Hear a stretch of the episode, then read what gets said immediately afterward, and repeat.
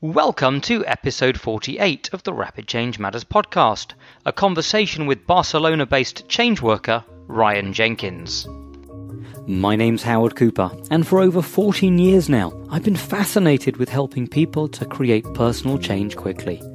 But I still come across many who believe that lasting personal change has to take a long time, consisting of reliving traumas or deep psychological analysis, or simply that flawed notion that understanding why you have a problem will somehow make it go away. I'm on a mission to get people who work therapeutically with others to shift their thinking and realize that these beliefs are not written in stone. Rapid change can happen. So, to help you open up to what's possible, I'm chatting with top therapists and agents of change who are out there getting real results with real people really quickly.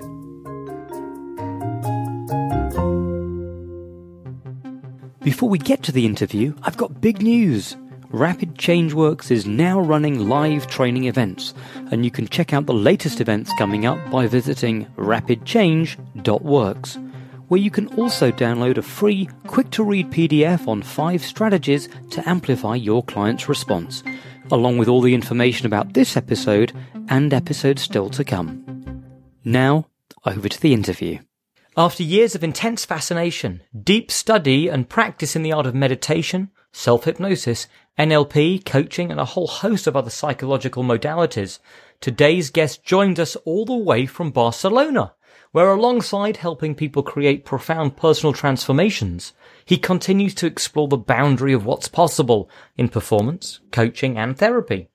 Ryan Simbai Jenkins joins us today, and I'm excited to chat with him about all things change and also looking forward to hearing more about the personal experience that ignited his passion in this field. Welcome to the podcast, Ryan. Thank you so much, Howard. Well, it's an absolute pleasure to have you here. Um, it really is. And hoping, as always, uh, that we can jump straight in and hear a little bit more about who you are, what you do, and really, I'm curious about how you got started in all of this. Well, um, so my I've lived in nine countries. I'm i am a traveler. Not uh, I've spent most of my life sort of on the road because my parents were. Uh, my mother was a medical anthropologist, and uh, my dad was a photographer and uh, a musician.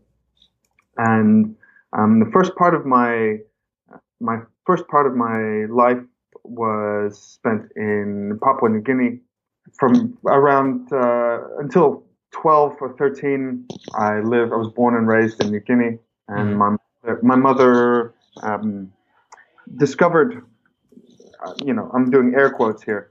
Discovered a uh, a tribe living in uh, the the Stone Age, or indigenous tribe that was out in the middle of the jungle, and um, I spent a lot of time uh, with them and saw different kinds of shamanic or kind of trance, what you might call trance work at a very young age.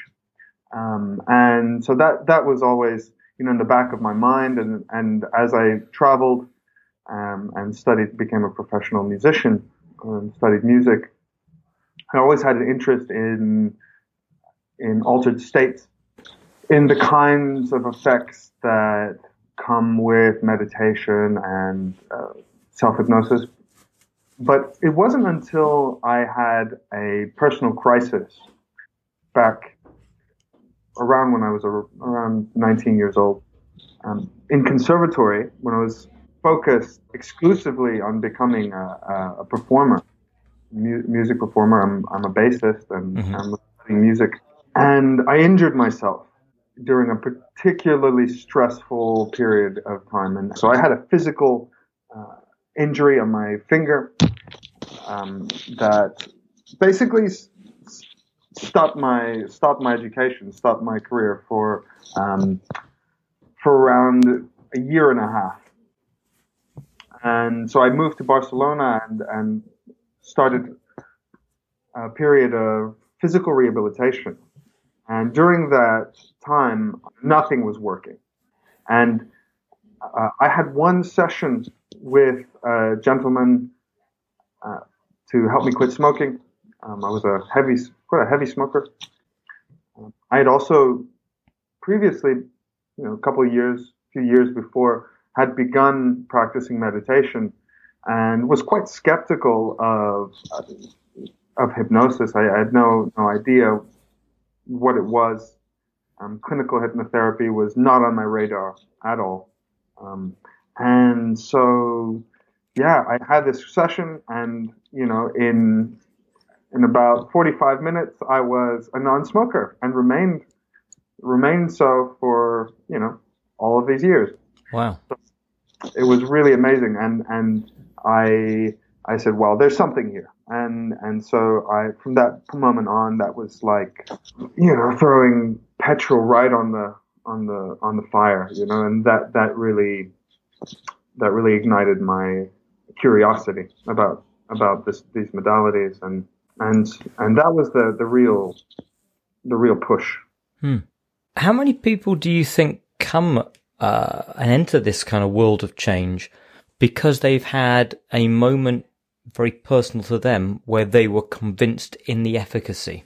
I think a good majority mm-hmm. of people. Uh, I wouldn't say everyone because I certainly know great change work practitioners that not not exactly had that kind of work on themselves done. Although although um, they they certainly do some sort of practice, they certainly have some sort of experiential understanding of it. Um, I think a great majority of effective practitioners, let's say, uh, really have experienced some sort of personal change. Because indeed, it's not something that um, you just kind of had a have a passing interest in, and that becomes your your career. It's something that really really speaks to you on a, on a profound level, and and so I know certainly in my case that was um, that was the case. So tell us about your journey from you know this experience that you had into working with people uh, and the, some of the training that you did and uh, and what it is specifically you help people with now? So i was working as a language trainer. So basically teaching english teaching business english to uh, corporations here in, in spain and and doing and on the side teaching uh, teaching bass teaching and, and working with performers. Something i'm, I'm still very passionate about, although I don't uh, I don't have so much time to do it. Um, but I came across the understanding that you know so many of these performers, these people had very similar issues around what might be called stage fright or public speaking, you know, fear of public speaking and and things that um, things that were obviously getting in the way of their ability to perform perfectly. And and so there was certainly something in the in standing in the way of that. And and so I heard somebody say, "Wow, you know, this NLP stuff, you know, might be might be the way forward. Might be something that you should look into." And being, you know, intensely curious and and the um, having had this experience, I read uh, I read um, one of the I read Frogs into Princes, mm-hmm. um, which was really dense and um, but you know one of the seminal seminal works, the NLP works, and, and somebody said, you know, this is the one that you should read, um, and and I said, well, there's something happening here, and and so I just started experimenting using some of the principles. Um, I then I then did a I did did a a course. Um, it was a home study course, Igor Ledochowski's uh, conversational hypnosis home study course, which mm-hmm. is a um, famous, you know, best-selling course in which he brings together principles of NLP and Ericksonian stuff and into really, really great learning experience. And so I did that course and I followed it and I did all the exercises and just began using some of the principles of uh, indirect suggestion and um, submodality shifts and different things with these students, with these clients, and seeing massive changes. And it was it was a you know diving head first into this world. And, and so I said, well, look, um, I really enjoy this work. It's something that really speaks to me. Um, people are getting great value from this. It's really something that it's something that you know all the students and my you know my sort of what would you say performance coaching clients at that time, which were mainly musicians, um, were getting immense value from. And I wanted to get trained properly. I wanted to do like a proper training. You know, here in Spain, uh, there's there's there's really there are people that do NLP trainings and you know guest speakers, but there was nothing in English that was of anything you know to speak of. And I did a lot of research. I went, I spent about six months doing intensive research into what would have been you know so all of the courses, all of the different practitioners, and I came across uh, this this guy called Adam Eason who is, you know, now someone who I would count as a good friend and an incredible practitioner. And um, he was doing trainings in the UK. And so I traveled over a period of a year, um, you know, to the UK a couple times and, and spent some intensive days and, and weeks training with Adam there in, uh, in Bournemouth, where he has a school and did, uh, did NLP training with him and did hypnotherapy training with him, um, practitioner training. And in a period, in that period, I think, uh, got really schooled experientially on what the difference is between someone that um, that has a perfunctory sort of book book training or even sort of home training and what would be intensive hands-on training. But highly recommended. Mm. Uh, that was my the best training that I've had to date. Although I have trained with others, I would say still hands down the best training that I've had, and um, and really sort of prepared me for working as a as a professional hypnotherapist, you know, sort of a boots on the ground sort of sort of guy. Um, and so that was the the experience that the most uh, sort of informs my my work today, still to this day. Curious as to whether you think there are lots of schools of hypnosis or trainings that you can do in hypnosis that really don't prepare you for seeing real clients with a sense of um, credibility. Well, absolutely, and and that was something that I that I keenly became aware of as soon as I'd had training that was that was actually that was in depth and clear and, and ethically sound and um, had a lot of emphasis on client um, based therapy. And I keenly became aware that there were all of these other trainings that were five day trainings, six day trainings that at the end of you'd get a certificate and off you go. And seemingly without a lot of experience, a lot of support. And, you know, that was very worrying and still is very worrying, actually, I have to say, um, to see that there's a great training industry that more about uh, the business of training rather than creating great, good, uh, good therapists. If we move on uh, a second, Ryan, and you know, cut to, to now, and you've been working with people for uh, years now, um, and as you know, this is the, the Rapid Change uh, Matters podcast. I'm curious as to could you tell us a couple of real examples uh, where you've seen people and you have witnessed rapid change? One of the greatest things that you know, I regularly see is examples of the the, the fast phobia cure or, or something similar to it, or um, the rewind technique, um, which is something that uh, that's taught by by Mark Tyrrell mm-hmm. and and co. And you know, I've I've used that that particular process with people, and have seen you know within half an hour, forty five minutes um, a, a, change in physical, sort of subjective understanding of distress, but also onward, you know, without very much reinforcement. Flying phobia is gone in one session.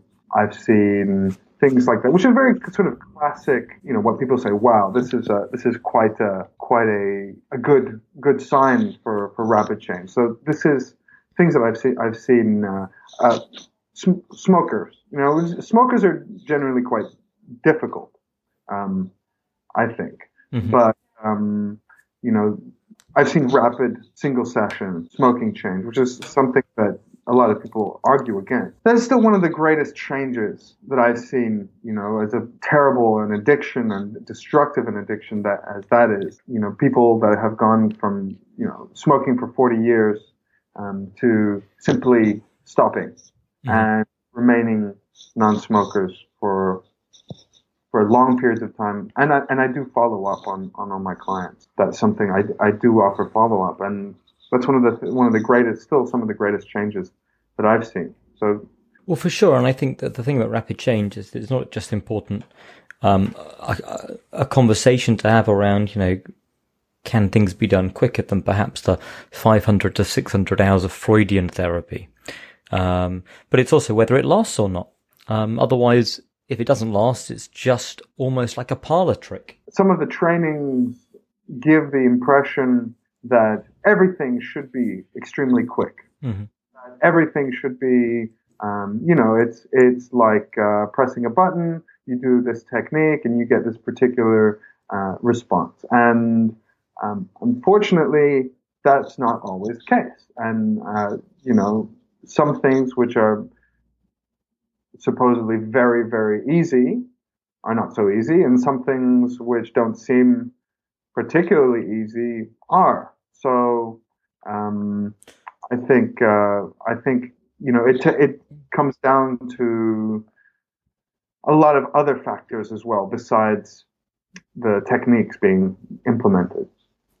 So I'm curious to explore that with you in a little more detail, but but just so we don't divert too far off the, the, the, beaten track at this stage, how would you define rapid change? What what does rapid mean for you? It can mean instantly, mm-hmm. possibly, um, but it can also mean you know um, relatively rapid. So it could mean over the course of three sessions, four sessions, a positive therapeutic outcome is is reached to the to the assessment, to the agreement of um, both client and therapist. So, um, you know, as you, you, you, mentioned the 600 session Freudian uh, model, um, which, which actually seems more like an exploratory model. It seems more like a, um, like a method of personal development rather than for positive sort of uh, therapeutic change. Um, you know, and so I could, I would say rapid change for me is anywhere from instant in one session to three to four sessions. And, th- and that's rapid change. Maybe more, maybe less. I, I, I rarely tell clients, you know, how, uh, how many sessions a particular issue may, may take to be resolved. But the, the fact is, is that, um, expectation plays a big big part in it. I do believe that. And, and, and so if you say to a client that, you know, it may take as many as four sessions, that creates the expectation that it may not even take four sessions. And, and so that, that is rapid. For me, a really interesting thing to, to play around with and explore, which is how do you set about managing the client's expectation. So the, the, the, moment they ring you or get in touch with you and say, I've got issue XYZ going on. On the one hand, you want to be able to set some positive expectations about that, hey, this may, might be possible and it might be possible to do it rapidly. Yeah. But without necessarily, and I'm guessing here, but without over promising, hey, guess what? You're going to come in and half an hour later you're going to leave and it's definitely guaranteed 100% going to be gone. Absolutely. Um, I do I do believe it it depends on the issue, and it depends on um, on the person at the end of the telephone. So for for certain things, I like to set expectations because um, I I believe in the methods. I believe in the client and I believe in the possibility of change. Um, and if they're honest with me and and everything is above board and we have a very clear goal, they can expect certain results. So one of the things that I don't, um, one of the things that, for example, for, for smoking cessation, um, I think the session begins the moment that they, that you begin speaking with the person. Mm-hmm. So your tone, your inflection, um, you, your energy, how you come across uh, in the that initial conversation is going to influence the outcome of your session uh, one two weeks later because you know if you're upbeat setting the ex- expectation that it's going to be easy natural and effective um, then that is more than likely what it's going to be. If you're saying, well, I don't know, this may take, you know, this may be really hard, um, but you'll get through it. And, uh, and, you know, it's going to be, it's, it's, it's going to be painful, but, um, you know, I'll be there with you. And so there's a big difference, um, experientially in the session. So if, if I'm to choose which way to go about it, I absolutely set the expectation um, that things are going to be smooth, easy. Um, you know, it's a method that I know inside and out. It's worked for many, many people, and it will work for you. I see no reason to do that. Now, I don't offer. I mean, fortunately, I'm not so so foolish and and you know ethically challenged to offer you know 100% guarantees on anything. Some people do, and and I think that that's uh, that's unfortunate. Are you suggesting, Ryan, that you don't get a 100% success rate with all clients on all issues? Oh, yeah. This this is this is uh, this is uh, the thing. Yeah, I mean, uh, I've I've had uh, had clients where I've thrown everything but the uh, the kitchen kitchen sink at them, and it hasn't worked. And it, and so I've there's there's issues that are simply beyond my my current capability, my current understanding.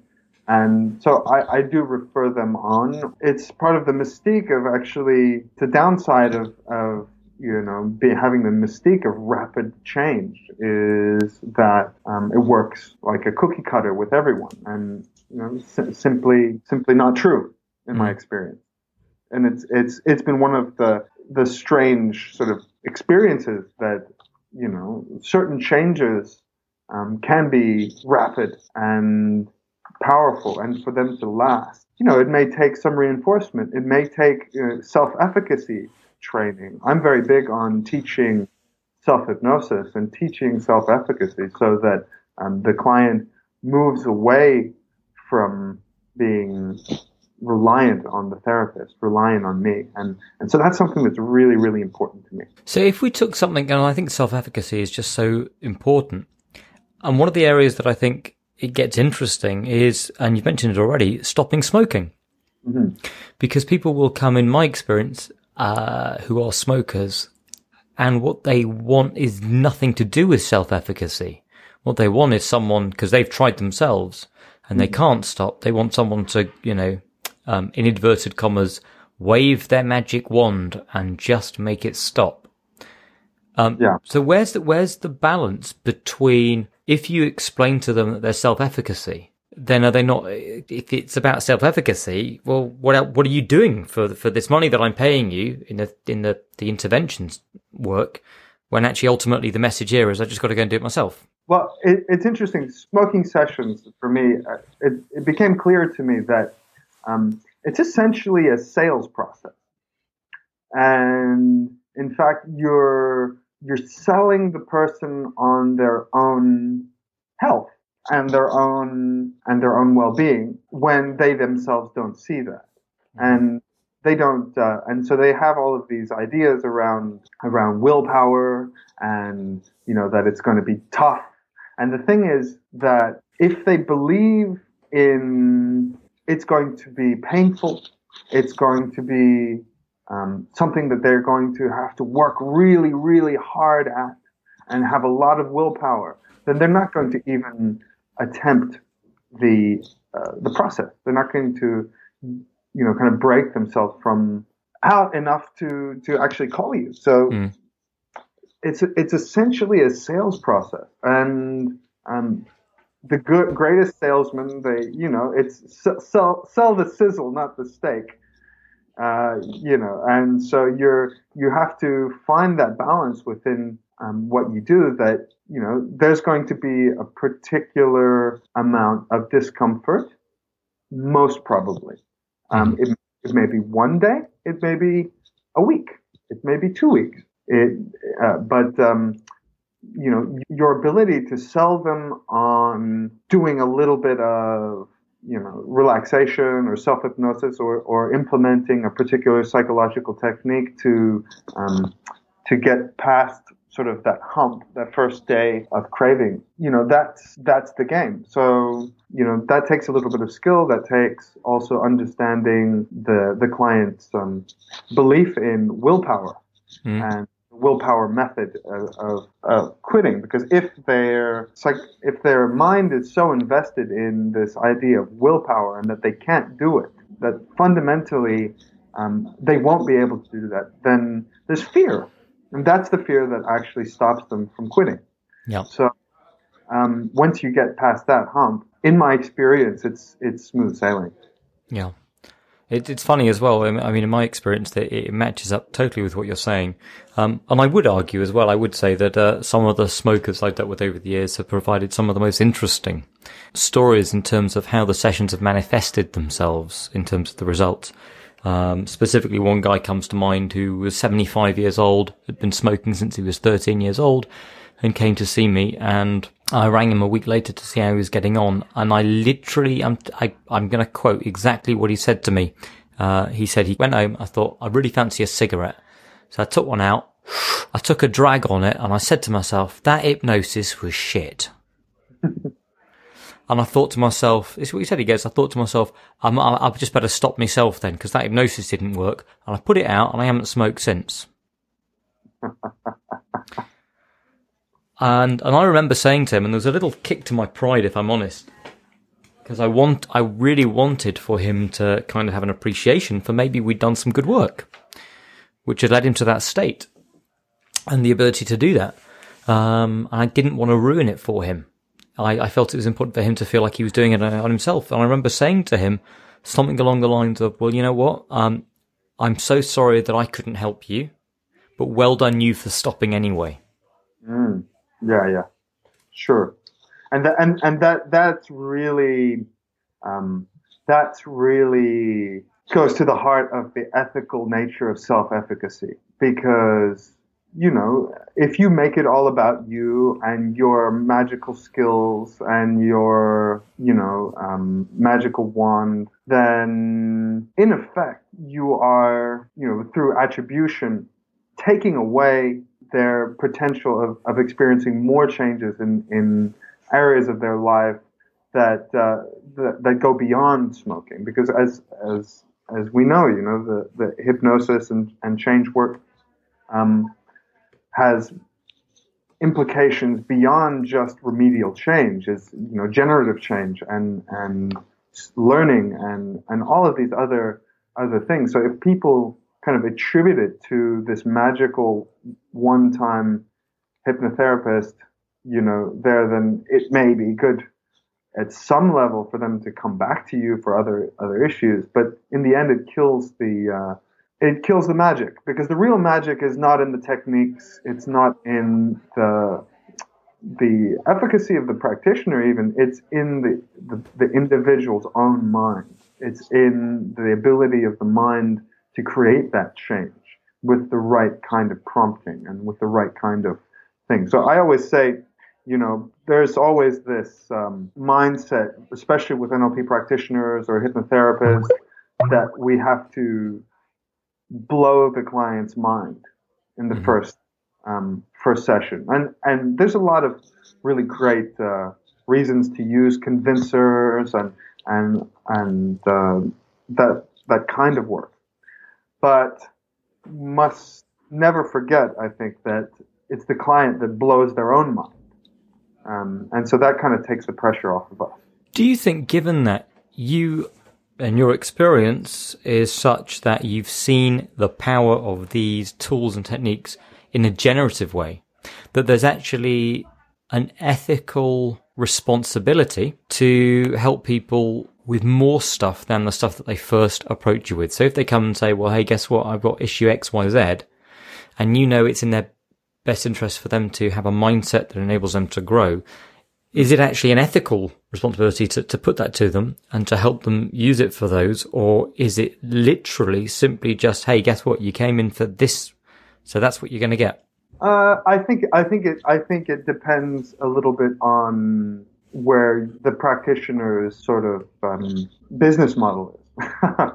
you know, if it's, if it's really remedial change and it's nail biting and you do a session around nail biting and that happens and they don't want anything more than that, then that's your that's that's your job. It's like a gardener coming to you know sweep the sweep the floor or or you know or or um, trim the bushes and and that's it. They don't try and sell you then on the pool cleaning service and then um, but you can have those conversations.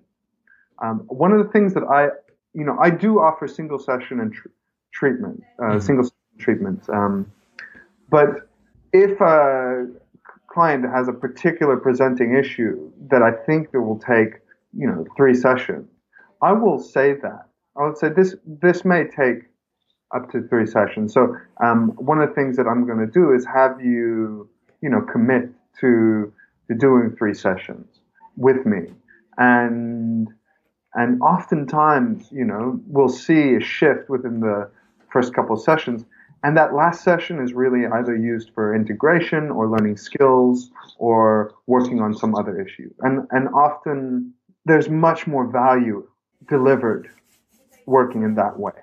I, really do believe that. So, just changing track uh, for a moment, you mentioned in the rapid fire round that one book that you would recommend reading a, a hundred times um, would have been Monsters and Magical Sticks by Steven Heller. Um, and it really is it's a fantastic book. And for those of uh, people who haven't read it or aren't aware, um, I recently released to mark a year of the podcast going out, the ultimate uh, change workers reading list dot dot dot so far. And that was, I think, one of the number one books uh, that keeps being recommended and popping up. So certainly go and grab yourself a copy and read it if you haven't already. Um, but Ryan, are there any other books that come to mind as being ones that you know you recommend people should go out and read and uh, certainly um, well I, I, I do think that the um, it's a little bit you know dense but I, do think that some of the the early NLP books so uh, Frogs into Princes is is a good under it's good to get a, that sort of understanding of the of the NLP you know, that's one of the things. I think integrative hypnosis, uh, Melissa Tiers, that's an amazing book. That's a wonderful book. And that's really one of the, when it comes to change work and understanding some of the things that come to, come, you know, sort of the meta pattern and things like that, um, that, you know, that her friend and mentor, John Overdurf, uh, teaches. Those are very, very useful, um, things. The, the meta pattern is one of those, um, patterns that you will see time and time and time and time again in all types of many types of effective change work. Um, I, one book that I, I, I really recommend, and you know, it's one of those books that I could read um, and should read again, um, is Reality is Plastic, uh, Anthony Jacquin's book, um, which is which is excellent, um, which goes in, you know, obviously performance hypnosis, but many of the same principles that that we talk about in, in therapy, you know, all those same principles are there. And so that those are really, really recommended, um, recommended reading. Um, also, other other books beyond simply hypnosis books. I mm. think I, I really do believe that um, beyond NLP and hypnosis, there are other modalities that will be very, very useful in understanding and and that are very, very useful. Um, and so, understanding mindfulness, understanding. Um, there's a book that I'm reading now. Actually, um, it's Altered Traits. Uh, Daniel Goleman, Richard Davidson, and it's about it's it's about the the research that is being done on mindfulness and a lot of the great techniques that come through uh, traditional Buddhist meditation meditation techniques that have some really solid evidence base that are mm-hmm. really good things for us as practitioners to understand to and to perhaps begin using and to perhaps begin implementing because they really have been used and utilized in cognitive therapy in um, in acceptance based and acceptance and commitment therapy and lots of really solid solid evidence behind behind this work. So um, that's a, that's another thing that that I, I believe in. Well, obviously, we're going to put all the links to, to the recommendations and references underneath your episode, um, so that people can find it easy to get hold of some of this stuff uh, as well. Um, I am curious, given that uh, obviously you mentioned that you've been trained uh, and done uh, gone through the training with Adam Eason, but also you've mentioned some other influences. Um, what's your take on the unconscious or the conscious? Uh, the unconscious and conscious mind. Well, that that is that is really really great question, and you know, Adam Eason quite famously is one of those practitioners that did a complete about turn um, in his own understanding of this, and so you know, my own take on it is Grinder, uh, Grinder says um, something like, you know, the unconscious, or using the word unconscious, is simply a lever on the flow of experience. And so it's a way of describing a particular sort of pragmatism, let's say.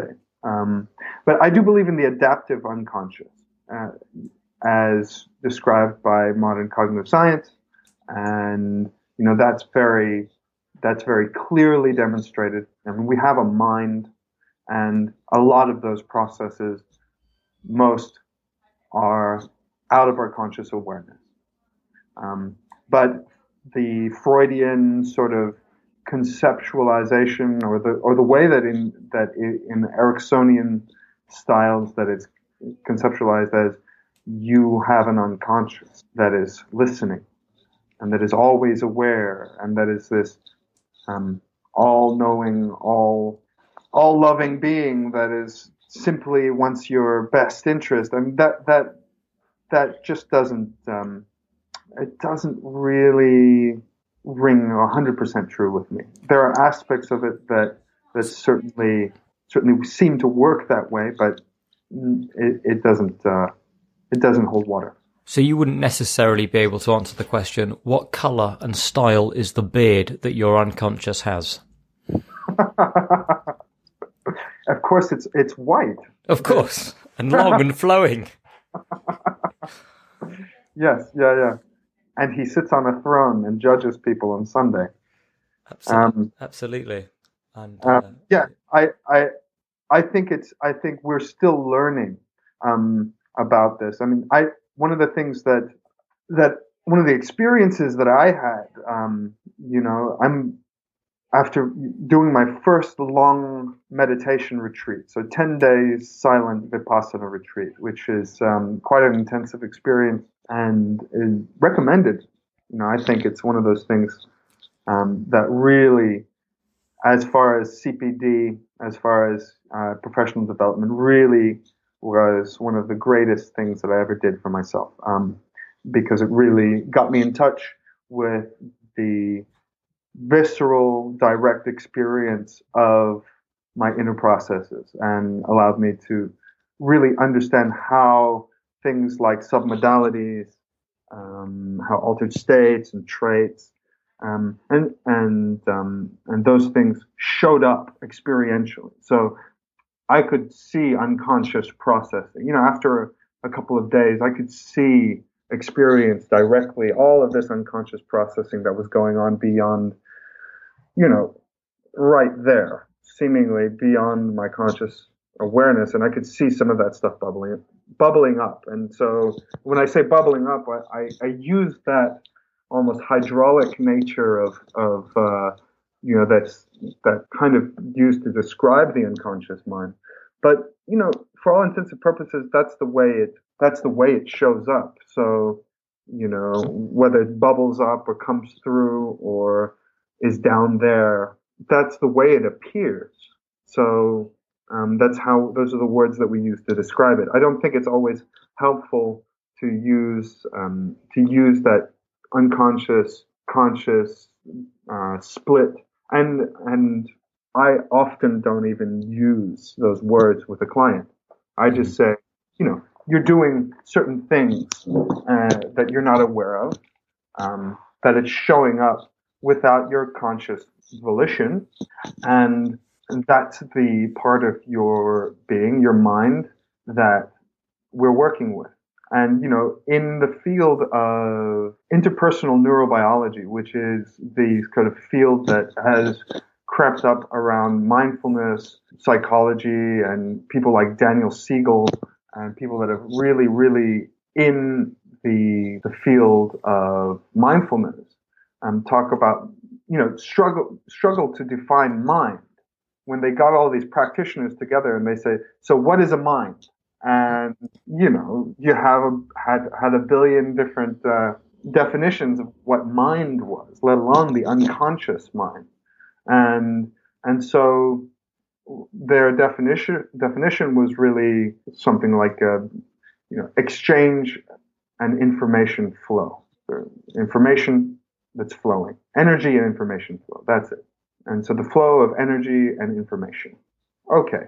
So that doesn't you know that doesn't describe an unconscious or an unconscious. It, it just describes processes that are occurring moment to moment. And that is really what it seems like to me. It seems like um, there are processes that are occurring, and those processes can be affected through uh, types of change work that you know an NLP practitioner or a, a hypnotherapist or a cognitive hypnotherapist or a cognitive therapist um, may may implement, and then you know, there are states and traits that that inform a person's ability to really make those lasting. So that's that that's and so to, to go into uh, unconscious and unconscious um, dissociation, it's that's not really useful all the time. Ryan, if, if people are listening uh, to this and they want to get in touch with you and find out more about the work you do, where can they go? How can they get in touch? So my my website is hypnotherapyinbarcelona.com. Um, I did it for the for the uh, search engine optimization. for sure. Where I where I where I work, um, and that's my that's my home base. Um, I work here in Barcelona. I work online as well. Uh, I have a, a large percentage of my clients um, now online working through through uh, Zoom or Skype, um, and I do, you know, I I enjoy. Um, I also have a have a, a, uh, Facebook page if you're interested in staying in touch. Fantastic. Well, we're going to put the links underneath the episode guide, and really, the the, the final question, I often ask this, um, is when you we talked about you coming on the Rapid Change podcast. Is there anything that you kind of wanted to share, wanted to bring up, thought it would be useful to, to talk about, but that I just haven't asked directly? One of the one of the things that um, I think it's really important to understand uh, is that this field is ongoing, that it's something that requires introspection and questioning of sacred cows and things that we uh, we once thought were set in stone and that are absolutely, you know, gospel, um, deserve closer investigation. And because, uh, as we know, you know, rapid change is possible, um, and rapid change in situations where in the past people thought it were was impossible happens, and we've seen it, and we see it time and time again, and for more mainstream uh, therapies, for mainstream psychotherapy to accept or to integrate some of these learnings, um, it's really important for us to, as as practitioners, as uh, as therapists, and as as individuals, to really question those beliefs that we hold dear about um, about psychology and indeed about ourselves and our own our own evolution as as therapists as individuals. Well, I you know, I, I, I've enjoyed getting to know you and connecting with you as part of this process. Um, and I really enjoyed um, listening to the way in which you think and the way in which you approach change. And, you know, I hope lots of, uh, of our listeners have enjoyed it as much as I have. And um, thank you so much for, for spending some time with us uh, today and sharing your thoughts. I really appreciate it, Howard. Thanks for thanks for getting in touch. I hope you enjoyed this episode, and if you did, why not share it with anyone you think might be interested, and even head over to iTunes to give us a glowing review. You'll find more about what's coming up on our Facebook page, facebook.com forward slash rapid change matters hyphen podcast. And of course, you'll find all the links related to this episode, plus those upcoming live events that will help you hone those change work skills.